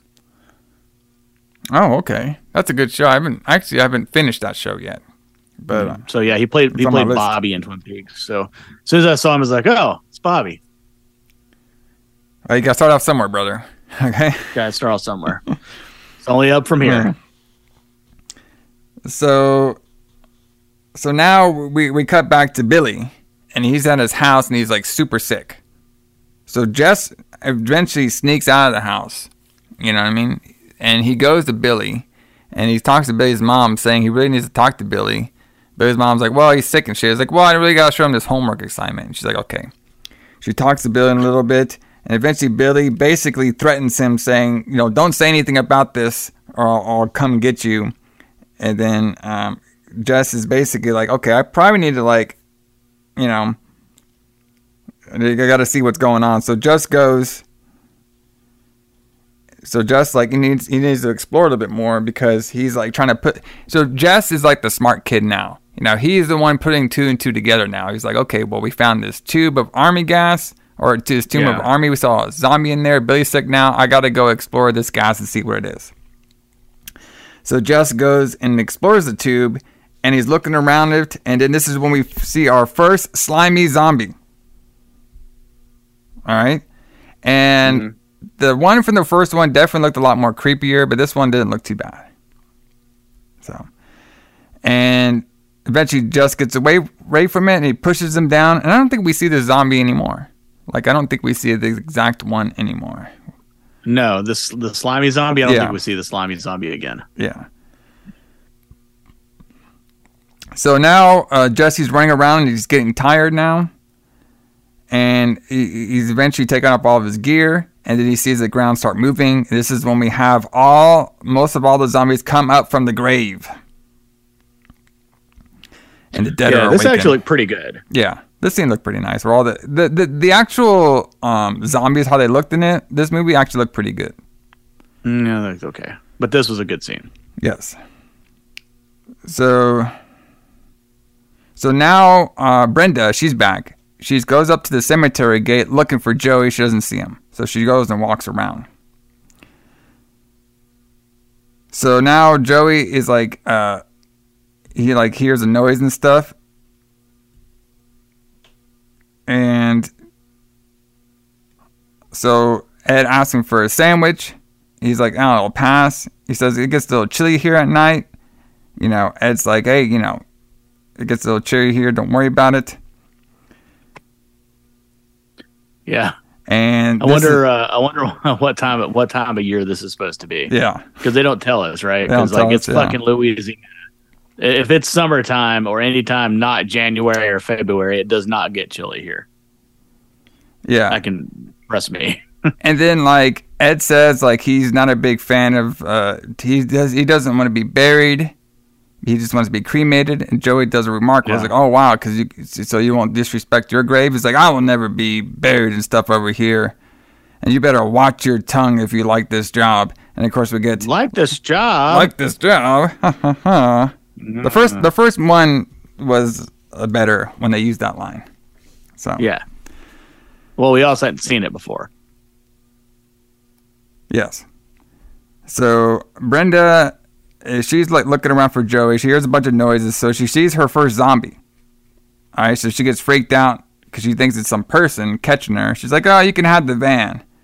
And there's other zombie pulls up behind her, and she punches it, and then his face melts, and she's like freaking out. so Ed's eating an apple, and a zombie rises from from behind him, and Joey sees it, freaks him out. And then uh, Ed almost chokes on his apple, more comedy. Uh, and then they hit it with the crowbar, nothing, and they freak out and, and uh, then they start leaving. And then when they leave, they see a ton of zombies outside. And Joey and Ed escape while Ed's like freaking out the whole time because he believes because he was doing this grave robbering that God has now raised up the dead to come get him. Well, I mean that's a logical thing for him to think, I Yes. guess. Considering. And and then basically Joey wants to find Brenda, and Ed's like, "No, we gotta get out of here." But then eventually Joey and Brenda they pass each other, so they all get together and they all escape. So they all try to run away. And then uh, while this stuff is like Ed's freaking out, trying to pray the whole time. So Lu- now we're back with Lucy. All right. So we're back with Lucy, and Jess arrives back at his at his place. All right, and like just like, hey, we need. He's scared. Jesse is scared. He's like, hey, we need to call the army or the pigs or somebody right now. These slimy creatures out here and stuff. And then Lucy and Tom are just like, nah, this kid is, has a crazy imagination. Let's lock him into the room for sneaking out. So Lucy locks him in the room with a rope. Okay. So then we have Joey, Ed, and Brenda. They're running through. They fall in a trash can. Neighbor comes out with a gun. They're about to shoot him. Ed said, "Just, just shoot me, please. Just shoot me. It's all my fault." And then this is when Joey says, "Hey, you guys need to call the police or anybody, your neighbors. Just get your family out of here." And they hear the zombies in the background. So Jess, he's kind of like a, uh, uh, he's like a modern day. Um, I wasn't say Home Alone, but I don't. Uh, the kid who's very smart. So he sets off this smart smoke alarm. All right. Yeah. Lucy opens up the door. It was a trick, and then he runs into the other room and he calls the uh, the army number. Section four. Okay. And then uh, Lucy, she tells Tom, the cable guy, like, "Hey, th- this kid's acting up and stuff. What can you do?" He's like, "Well, I could probably cut the line outside." Okay. So we have Ed, Joey, and Brenda. They show up to the house. All right. They are. They see the cable guy's van, and they want to go take his van. Okay. And they go inside the cable guy's van, and they take it. The cable guy sees that. He freaks out, and then eventually Joey sees a person in the middle of the road, accidentally swipes and hits the person, and runs right into the cable pole. All right, and they're freaking out because they uh, they thought they ran over a person. So then they go out and they realize this is not a person, it's a zombie. And this is when I believe it was Billy's dad came out there with the gun to try to see what's going on, and he's the one that get bitten on his face, brother. All right, you got all that so far, everybody. You know what I mean? Oh, I got it. I think they all got it too. They all they were we're all moving ahead with this one. We're all moving ahead. Yeah, we're all running from zombies. So you know this this Um, one was her back to life. it just the the the this one we- obviously was trying to be on the lighter side. So a lot of the zombies, a lot of the zombie, a lot of the zombie scares, I mean, a lot, a lot of the jo- zombie scares and shit weren't like scary. They were just like, oh, here we are. There's zombies here. You know, we're not. It's just the way they filmed it and stuff. It, it was. It's supposed to be a lot lighthearted in a way, but it was just kind of like just not working for me at the time. yeah, like the problem with it is that it has. I don't think they really understood what worked about the first one. Yeah. Um, so the first one is funny, and even the zombies are funny, Yeah. but it's not just straight comedy. Like for example, like the scene in the first movie where the where the uh, the zombie gets on the radio and he says, "Send more paramedics." Yeah. That's funny. Yeah. but it's also like it's kind of serious too at the same time. Yeah. But in this one, there's a scene almost exactly like that, except it doesn't have any of the charm or any of the humor of the original one. Yeah. Like it's just, it's just stupid. So Brandon and all them, they're freaking out. All right. Um, they check on. They see zombies around. They're they're now around that neighborhood. You know, Jesse's neighborhood. They're around everywhere now. And then uh, Tom Yeah. comes up to the group. Is like, hey, you know, I just saw you guys run hit hit and run somebody. They're like, no, no, they're zombies. So they all go back to um, Lucy's house. They all run in there. So the whole crew is now in Lucy's house they're arguing stuff and you know they're saying like hey i saw you hit that person they're like no there's are dead people outside and stuff and eventually Yeah. joey this is when he starts getting sick and which is weird because like i get what they were doing here because it was kind of like the first one but even the first one was weird about this one so apparently well actually the first one kind of made a little bit more sense than this one i kind Yes. of like i couldn't tell okay so Okay, so what I'm guessing is in the so far in the Return of the Living Dead universe, most of the zombies came up from the grave. Okay? Yeah. So they don't really turn people into zombies, they mostly just eat the living. Am I correct there? yes. So also, they're also not zombies. Yes. So, like we explained when we did the first movie, so the first movie, Return of the Living Dead, is kind of a is kind of a lighthearted sequel to Night of the Living Dead Yeah. in a way. So in in Night of the Living Dead, they're not zombies. They never use the word zombie anywhere. Um, in fact, I don't know if they they don't even use this word zombie in Night of the Living Dead at, or Return Return of the Living Dead. They're they just call them ghouls. They go. So they're like the re the, the ghouls, yeah. The reanimated dead people that eat the living. yeah. But in, in Return of the Living Dead, they explained that they eat the living, they eat the brains because they're in pain all the time. Yeah. Which is actually interesting. But so in the gas gets in the atmosphere and Yeah. it causes what they call acid rain, which which brings which seeps into the water and it brings the dead back to life. But I'm guessing if the gas sprays on you directly, then you become a living dead person. Yes. It doesn't make any sense, but that's the only sense that there's Yeah, so the out gas can turn living people into dead zombies. So it's only the Except in this movie, except in this movie, that didn't happen. well, it did because It sprayed on the kid. It didn't spray on Joey, did Well, it? Well, it did. Remember, because they were in the graveyard. But my thing is, my thing is this. So, so Joey and Ed, they were robbing that grave. Remember, and then that gas came pouring into the tomb they were at. Oh, right. I forgot. Yes, But wasn't just wasn't he in the same? I guess he had the gas mask on. Just did. So as long as you have a guess. gas mask on, you're okay. It doesn't matter if it gets Sure. into your eyeballs or nothing like that. I guess. So, so we established that you can only get turned by having, you know, unlike other zombie movies, if you get cut, scratched from any of them, you turn into a zombie. This one's only by the gas, brother. Okay. Mhm. So Joey starts feeling a little sick, And eventually, Ed starts feeling like a little sick too. And then they notice that their bag has a moving head in it. That was like that head they stole from earlier. that they're still carrying around. They're still carrying around for some reason, yeah. for no reason at all, really. So he, well, uh, the reason is to get the scene in the movie. That's why. Right. so they yeah. bring out the head, and eventually Tom like stabs it with a screwdriver, and then we gotta have some comedy. Oh yeah. Where like Southern voice that says, "Get that damn screwdriver out of my head." That's what the zombie says, so so stupid. and they throw it. And then Jess is like, the head. Yeah. "Yeah," they throw the head outside, and Jess is like, "Oh, I need to get out of here." All right, so he, runs. and that's exactly what I'm thinking Yeah. at this point in the movie. I need to get out of here, away from these the idiots. out of here. Yeah, I need- I yeah, exactly. Me too. I'm like, fuck. I need to get out of here too. At this point, I nearly quit the show. Need At this point, I was just ready to call you and tell you to find somebody else to do the show with. I was like, fuck, bro. I don't know if I could find anybody to do this shit.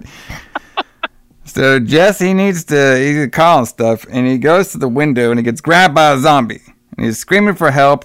Tom and Lucy hear him. They go and they go and see him. Uh, they they push the zombie back. They put the dresser in front of the door, and then Ed's like, "We need to get out of here. We need to get out of here." And then Je- and then uh, Lucy's like, "We gotta get out of here." It's like I've been saying that the whole time. More comedy. Uh huh. So Jess needs uh, to go. So Jess says like, "Hey, I got an idea. There's a car we can get. It's in the doctor's house. Like this random doctor that's around here." This is the only car they could find. This is the only person they know with a car. Yeah. Well, he has. This doctor that. Well, he has them. a. He has a. A. I'm not sure what kind of car this was. We'll get there. But it looks small as shit. But it can fit like six people. Oh no, this car is not small. It was like a. It's like an old 1950s car. You could fit 57 people in. it. Yeah. I mean, fuck though. So they leave, and the uh, I kept calling him the cable guy the whole time, but his name was Tom. I was like my notes. Tom, they leave yeah. the cable guy behind. All right. Well, he stays behind, and then the zombie comes in, and then a zombie and the cable guy they're like fighting each other, and then I guess he the they fall on the remote control right, and it turns on the TV of the aerobics, and everybody's the zombies and the guy just stare at the TV the whole time. All right, we got to stop here for a second. I could not believe what I was saying. I know. when this scene happened, I was literally I'm I am in my I live by myself. I was in my house alone Yeah. and I was literally out loud said, "Are you fucking kidding me?" Me too. I was like, listen, what the what are we doing Like here? What are we doing? I here? actually felt felt dumber at this point. Like I fe- I think this movie may be dumber. Um but like Yes. it it oh my god, like so so then everybody's transfixed by the uh the the uh, the aerobics. They're all and then the zombies are all are are obsessed with the aerobics too. I was just waiting really on the zombies to start doing aerobics, but Yeah. then that might actually have been funny. well, we kind of get that later. Well, that's true. We do kind of get that later. So I was with you. I was like, when I saw this scene, I was like, okay, like this movie was probably not made for me. okay, right when we're doing this, and like I don't want to. So like, we're we're we're planning something too for Lights Out. You know what I mean? Like I guess we, we we told on the other podcast, and I just got done watching that movie, and then I watched this shit, and I was like, oh fuck. Oh God. Yes. Yeah. Do not do that. Do not watch. I'll just spoil it right here. Do not watch Dawn of the Dead, the original, and, And then, then watch, watch and then watch this. shit. It's like night and day difference, brother. I was like, what the fuck is going on here? so now we have the whole Yeah. crew. They're running outside. Okay, and Lucy is uh, uh, so Lucy is like scared to run, and then Jess goes up to him and he makes a joke to Lucy. He's like, Mm-hmm. "Hey, we gotta get out of here. They're, they just want to eat your brains. Oh, wait a minute, you might not have any, so you'll be okay." Ha ha. ha. Sister and, and brother joke. Perfect. Mm-hmm. So they go to the this house being built. It looks like, Mm-hmm. and they all they're all running, and basically the uh,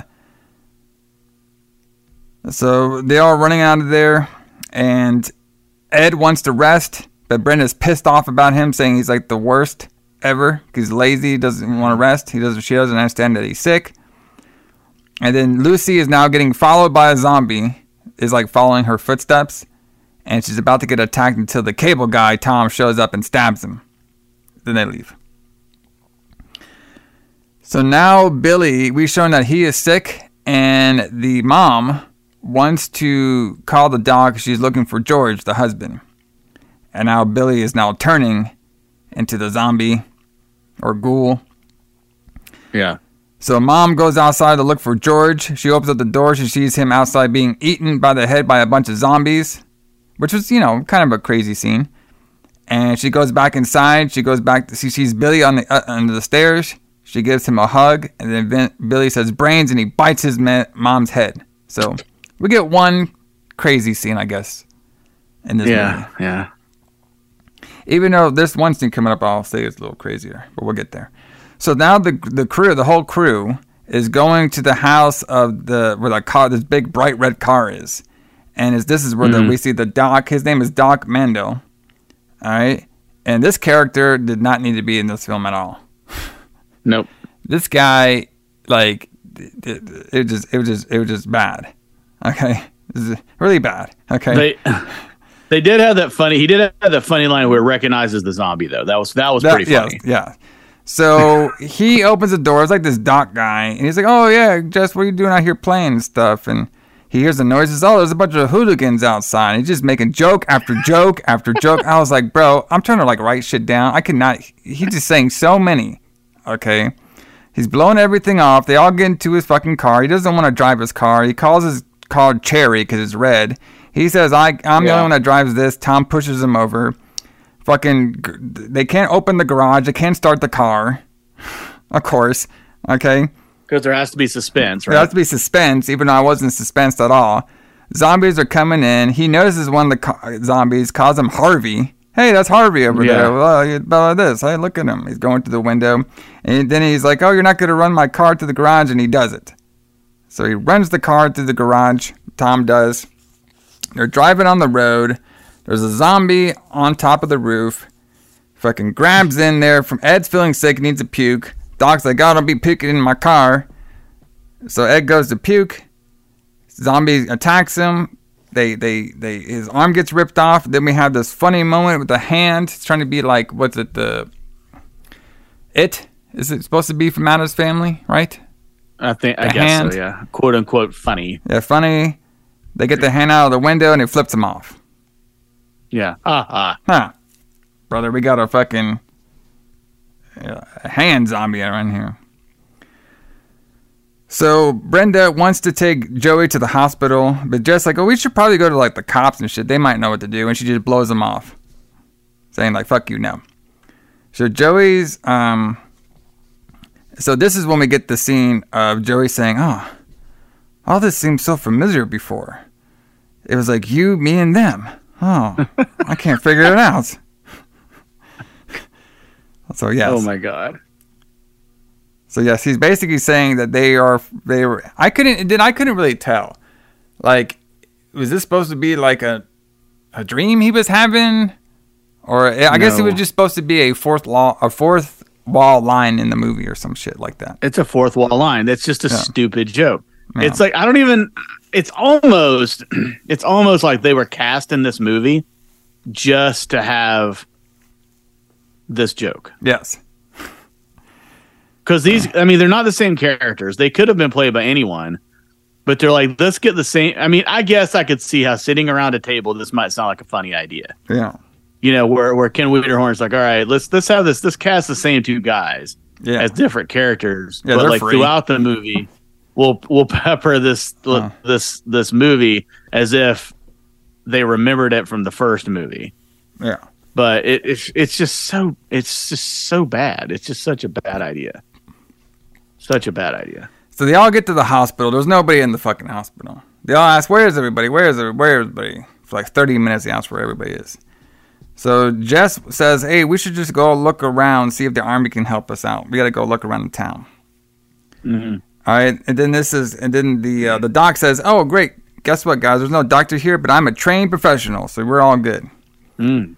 Excellent. And the doc recommends, "Hey, Joey and Ed, when's the last time you guys had your bowel movements?"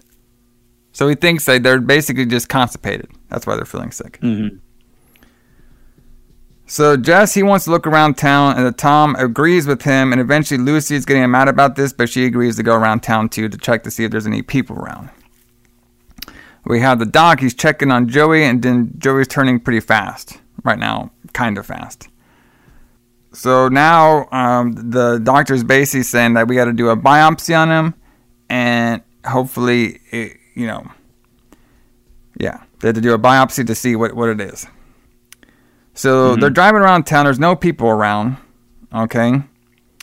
And the cable guy, Tom and Lucy and Yeah. Jesse, they look around. They're look, looking around the west, the West Lower Police Station, and they can't find anybody. The door's not opening. Lucy thinks she sees some people, but it's just a bunch of zombies. So they start running at them. They go run to the car.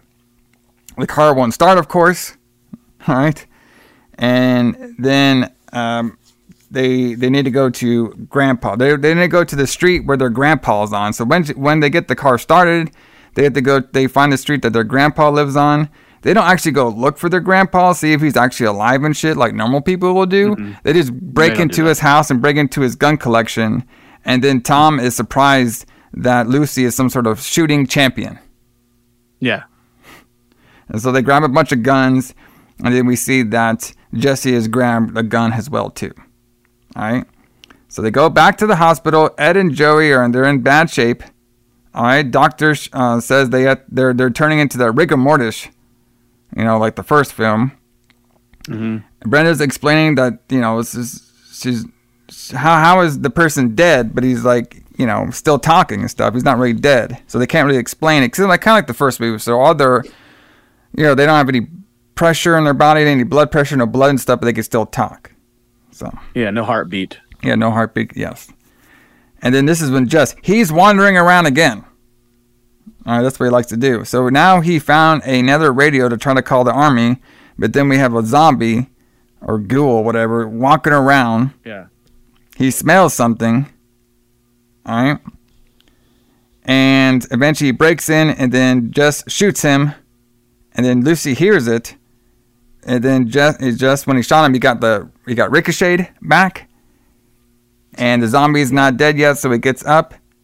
And he's like running from the zombie. So we're just doing a little suspense scene. Tries to go in the elevator, not there, gets stuck in a corner. Sees the zombies going very slow to him. And then eventually the elevator opens and Lucy shoots the zombie's body off. And then we have a funny scene of the body, zombie body walking around with the legs and the torso. Boom, boom. It looked kind of, kind of cool. Yeah. I mean, it didn't look bad, but. I don't know. I'm just, I'm not laughing at anything at this point in this movie. Yeah. So, so now the the zombie's upper torso, like the Tom tries to shoot it, but he sucks at shooting, and the gun ran out, and I guess Lucy couldn't reload her shotgun.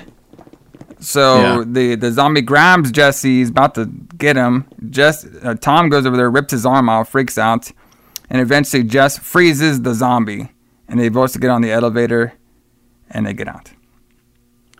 So we're back up. Joey's freaking out now. Uh, Brenda wants to take him and take him away to find a real doctor, not this fake doctor guy over here. All right. And so she gets him up and is taking him to the car. Ed wants to go, but the doctor says he just says please him not to, and then Ed just knocks him out. So Brenda puts Joey in the car, and Ed forces himself to go in here. And he, Ed, this guy, is- this, I I gotta admit, the guy who played Ed on here, this James Karen guy, he can definitely play annoying heel really well. Because he was definitely annoying in this movie, with his complaining the whole time. Yeah. James Karen. He's a really funny actor. Yeah, I mean, he's a great actor. He's been in a lot of really good movies. He was in Poltergeist.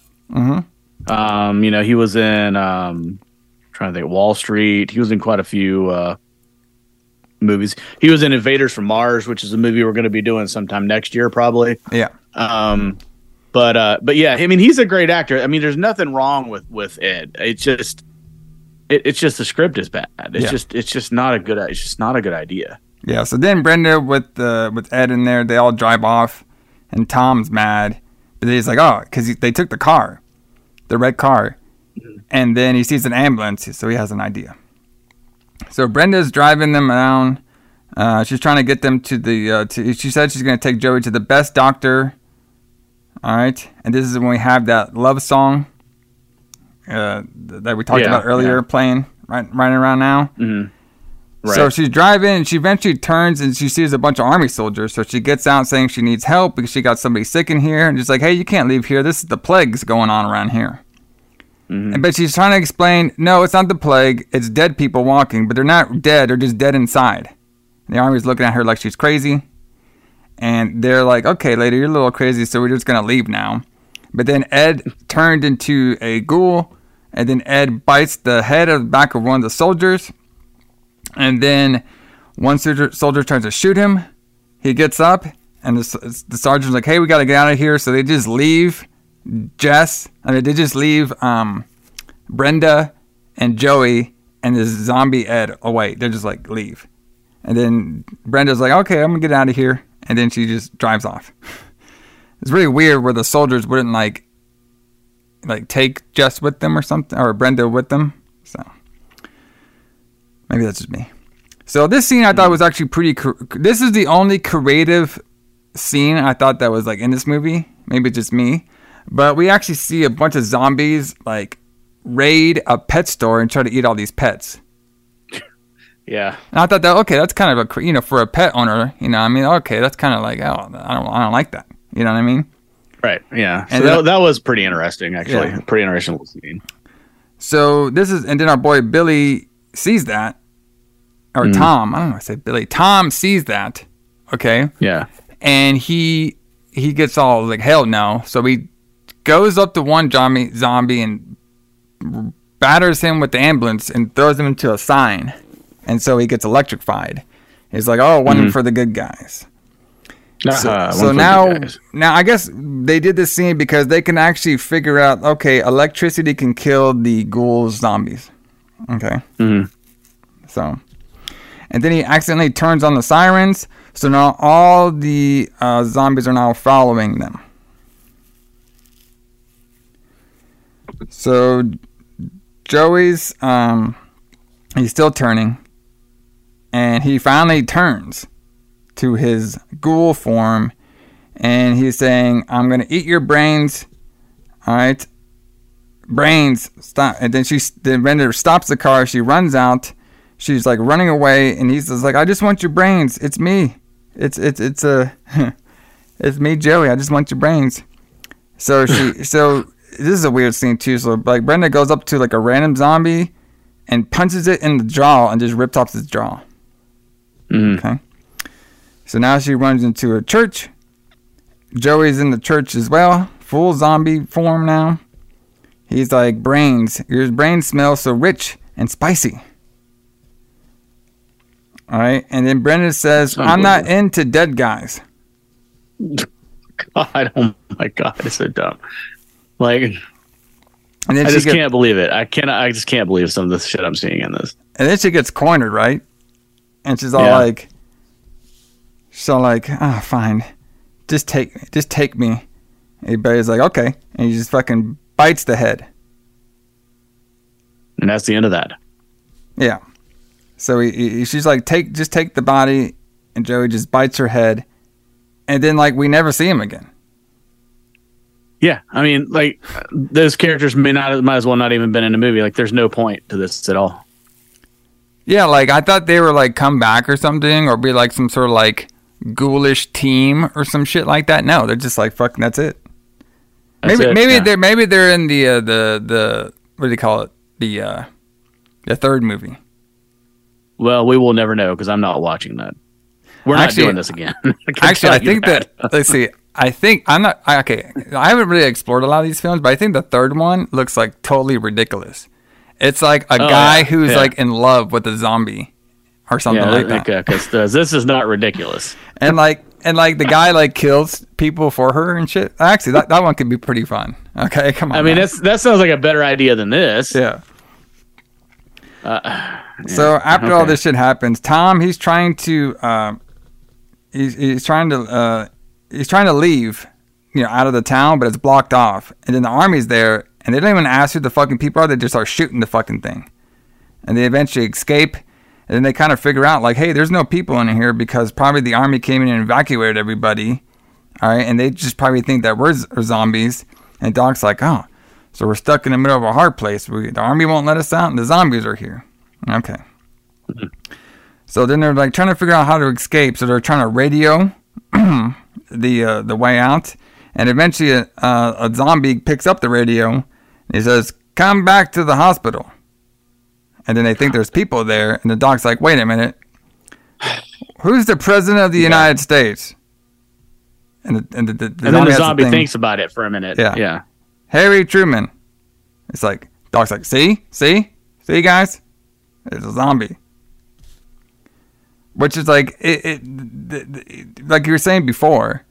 You know, this one, the first one was was a was a actually pretty crazy scene where the zombie can talk and told bring more Yeah. paramedics.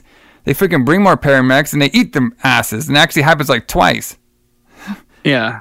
But they tried to do the joke again. Yeah, it just doesn't work. It's almost like do you ever meet one of those people who like you tell them a joke and then they're really bad at telling jokes, so they try to repeat the joke you told them and it's it's just not funny. yeah. That's exactly what this is like. pretty much. So Tom was all, and he's, all pissed now. He's like, if they want brains, I'll get them brains. Okay, so they go to a meat packing factory. So Lucy tells Jess, Yes. "Hey, no funny stuff over here. You need to stay right here." Of course, he's not. so they all go inside. Jesse thinks he sees uh, soldiers on a bike, but it's not. It's just a bunch of zombies running around on a soldier bike. Yeah. Then we see the two soldiers from earlier. One of them saying he didn't join the arm, the military to, to see this shit. He joined it to to explore the world. The other one's like, just fight him. So they start shooting down a bunch of zombies. And I don't think we see them e- around either again either. I don't think so, no. So now Jess, he hear we hear we we we hear he hears noises, but we hear music and noises around the corner. And he's seeing some more zombies driving around. All right. So this is when um, Tom and um, Lucy and Doc are carrying on boxes that say beef brains. what the hell is a beef Yeah. brain? It's like a it's a like a cow's brain. Gotcha. Because that's why they go to the meat packing plant. Yes. They go to the meat packing plant to get the brains, so they're going to trick the zombies, or they're going to they're going to lure the zombies to the electrical plant. Yeah. Then we get some weird dialogue. So Lucy's like, oh, I'm so mad at Jess. Is like, and then Tom's like, well, you're not, you don't want to leave him here. She's like, well, maybe I do. He's like, you really don't. All right. And I think you're a great person. I'm like, okay. No. Okay. So now Jess sees a, a, a car with lights on it. And I swear this is when we heard the anthrax in the background, but I didn't hear any vocals, so I wasn't too sure. Right. Okay. So he gets scared about this light, but it's just it's just Tommy saying he's an idiot and we have to stick together. Alright, so now they're in the back of the truck and they're throwing brains outside of the truck. Anthrax is still in the background, I think. So then we're seeing a bunch of you know, they're kind of luring the zombies towards something. And we can see that one of the zombies that's getting lured there is Billy. So he's back. He's a zombie now. Yeah. So they go to this electric site. All right, they close the fence. Uh, they go to this. I like my notes. They go to a 1980s power supply room. All right, they lift up a huge Yeah. switch to turn off the to turn off the power, and we see a bunch of the zombies are outside. So basically, they lured all the zombies over here for them to get electrified. Okay, because we saw the electricity can destroy these zombies from when they knocked one of them into those electric posts. So we have a bunch Yeah. of zombies. They're out the gate. Billy's there also, and apparently Billy, he is a expert of jumping fences. So that's what he does. So he jumps the fence and he turns on the gate for all the zombies to come in. All right, but then during this, uh, during this, the um, we have they kind of like they're setting up a plan. So we have the doc's inside. Okay, he's the one they're supposed to radio when the uh, when they're done setting the traps. So we have Jesse, uh, uh, we have Lucy, and we have Tom. They're like setting traps around there on the in the meat truck. But since Billy came over and, and hopped the fence, all the zombies are coming, and now they're all they're all they're all get trapped inside the truck. Okay, and our boy Tom he forgot to bring the radio. All right. So the doc's over here. I like one line that Tom's saying is like, "Oh, we're trapped in here, but don't worry, but the doc will know what to do." And then we see the doc. He finds whiskey, so he knows what to do. He knows to drink. Yep. Smartest thing to do in this situation. Yes. So Tom he sees a small little hole, peephole through the truck, and his plan is to have Jess crawl into there and drive the truck out of there. That's what they do. Of course, they make a bunch of jokes getting there. So Jess gets onto the truck. They kind of walk him through it, and Jess, when he's driving, he sees Zombie Billy. Zombie Billy smirks, and he runs right into him. And then they run right into the factory as well too. All right. And once once they get inside the factory, they're um, uh, Tom and Lucy they're still stuck in the truck, but now Jess he needs to uh, he needs to you know set the trap. He needs to go up there because they can't radio the doc, so he needs to go up there and pull the switch for all the zombies to get electrified. But he has a villain now, Billy. So Billy starts chasing his ass around there. Okay, so they run upstairs. Billy's trying to trying to eat him and shit, but uh, uh, just finds like a screwdriver and s- screwdrivers are in the mouth and pushes his ass down the, the ledge. All right, and then now Jess has some strong words for him. It says, "Truly, you're dead, ass wipe. No brains, big mouth." Ha ha ha! Oof. What an insult, brother. Hilarious. Hilarious. Hilarious. Hilarious. So the zombies are starting to break into the truck where, uh, where, where Tom and Lucy are. And eventually Jess gets to the power supply and he, and he turns on the switch, Mm-hmm. no problem. And then all these zombies start getting electrified with the famous 80s blue lightning. Mm-hmm. Yep. And then, of course, Lucy now says, I did remember you, and they kiss. Oh, okay. Oh, how sweet. So the, I lombi- the, the zombies are getting electrified. Doc crawls out from the corner, okay, behind his desk because I guess he got scared. And then after he pulls this light, uh, Billy shows up. He starts fighting Jesse because he, he the screwdriver he didn't finish him off, brother. Okay, he, he's still ready to fight, and he's brains. So randomly things Yeah. start just start blowing up. So I guess when you actually turn on the power supply, the whole power supply unit just falls down because the power's on or something. Okay, it's not made that well. I guess so. So things are blowing just up. through roof. Everything's Yeah. falling up. Doc comes over. He nails Billy with that whiskey belly he found earlier, and eventually uh, just pushes Billy into the electric stuff. This is when we see the Michael Jackson thriller zombie dance dude, when he's getting electrified for comedy. Oh God, yeah. It's comedy, Alison. Were you laughing? I was like, oh, look at It's that. com- Ha, ha, ha. it's That's Michael. Jackson thriller. At this point in this movie, like I was like I I literally was basically the same as uh I don't know. Do you remember um Luke Gallows, the character he had before he was in CM Punk's group? oh, Festus or something? Festus, Yeah. yeah, yeah. Th- that that basically is like the look on my face Yeah. at this point. Sounds about right. Oh, how you like this one? So after all the chaos happens, the doc makes a joke. He's like, "Well, it should. It was just a fuse, I guess." Good lord. So the the soldiers show up now. Thank okay, God. and they're just showing up, looking around. The crew just leaves. They don't get questioned or anything about this shit. They're just Nope. just they leaving. walk away. they're making a bunch of jokes about fucking stuff, and now the dog wants to eat. The dog wants to eat, and they're like, "Oh, how could you eat at like a time like this?" Uh huh.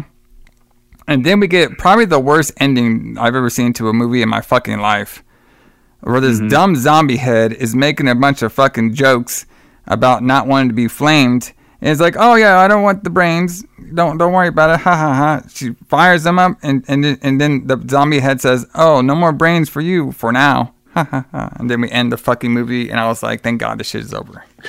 Thank God this is over. I mean, I I, I hated this. I absolutely hated it. There's nothing I liked about it. Um, It really did you know, going into this movie, no, it had no charm at all.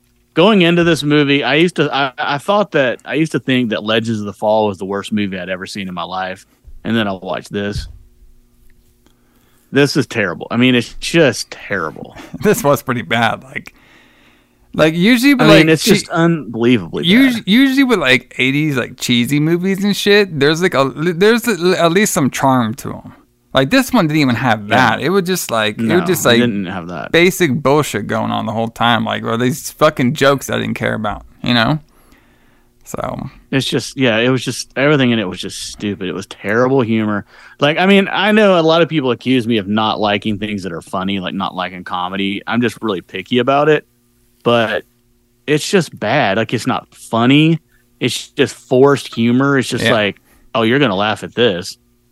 Like yeah, it was just it was just I couldn't- dumb. It was like believe that dumb like PG humor that was just like just not Yeah. funny.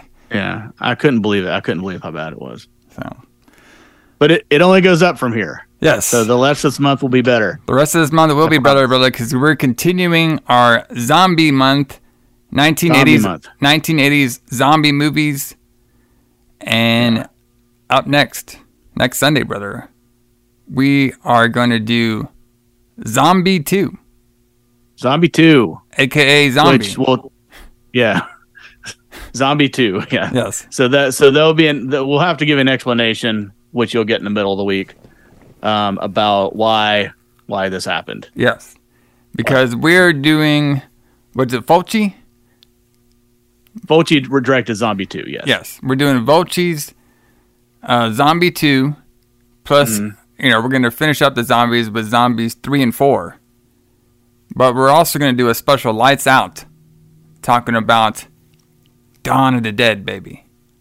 yeah. George A. Romero. Well, the Dario, Yes, I was gonna say the Dario Argento cut of Dawn Yeah. of the Dead, the Italian cut. So we go back yes, back to last month, back into Argento month, bringing Argento into this month with uh with his cut of Dawn of the Dead, which he called Zombie in Yes. Italy. which is a fantastic movie. Fantastic. And, like, it, we'll talk about the differences a little bit between the George cut and, and the zombie cut. You know, there's there's slight differences. Um, Mhm. But I like, I like, you know, we'll, we'll get into it when the lights out. But boy, that that zo- that Dawn of the Dead or the the zombie, you know, movie that one was pretty fun. It's way different than this Yes. shit, that's for sure. So, Oh God, yes. so, but that'll all be all coming. We'll probably um, do the lights out episode before we do the Retro Blood um, Zombie Two movie for for next week. So look for that. It's probably gonna drop on the Saturday beforehand. I usually like to drop the uh, lights out on the Saturdays beforehand. Maybe during the week, we'll see. I'll let you guys know on the Facebook. So subscribe to our Facebook, Retro Blood. Put a little like on there. You'll find out all the news when all the shows come out beforehand. And hopefully I'll have my the Facebook group page back and ready to go. Um, obviously we're gonna be on. get out of jail. We're also yeah. We're also gonna, I'm gonna try to revamp the the YouTube channel too. I got a couple specials I want to do on there, which I'll let you guys know here in the future as well. But I say that we end this movie with, off the soundtrack. How about we do Anthrax, brother? How about we do the ADI it. horror of it all? Let's do it. Because boy, when I was watching this movie, I was just thinking the horror of it all. Make me watch this fucking movie on my precious Sunday. Yeah. All right. We're- Imagine buying a ticket to not this even- shit. yeah. Can you imagine like Oh, paying to God. see this? I'd have been like, Like instead of watching with ads, I almost bought it off iTunes, and I'm like, holy fucking glad I didn't do that. yeah, I know. Bro, I mean, it's just crazy to think like the first one, how all this punk rock shit, naked shit on there, fucking wild, and then I got this shit. I'd be like, what the fuck? I ain't watching this shit again. Even though the 3rd one Mm-hmm. does look pretty, uh, pretty funny. Yeah. Yeah. But everybody, We'll we will see No, you here next week for some real life zombie style movies. We will see you here on Retro Blood. Jay Austin, James Kline. See you later. See you guys.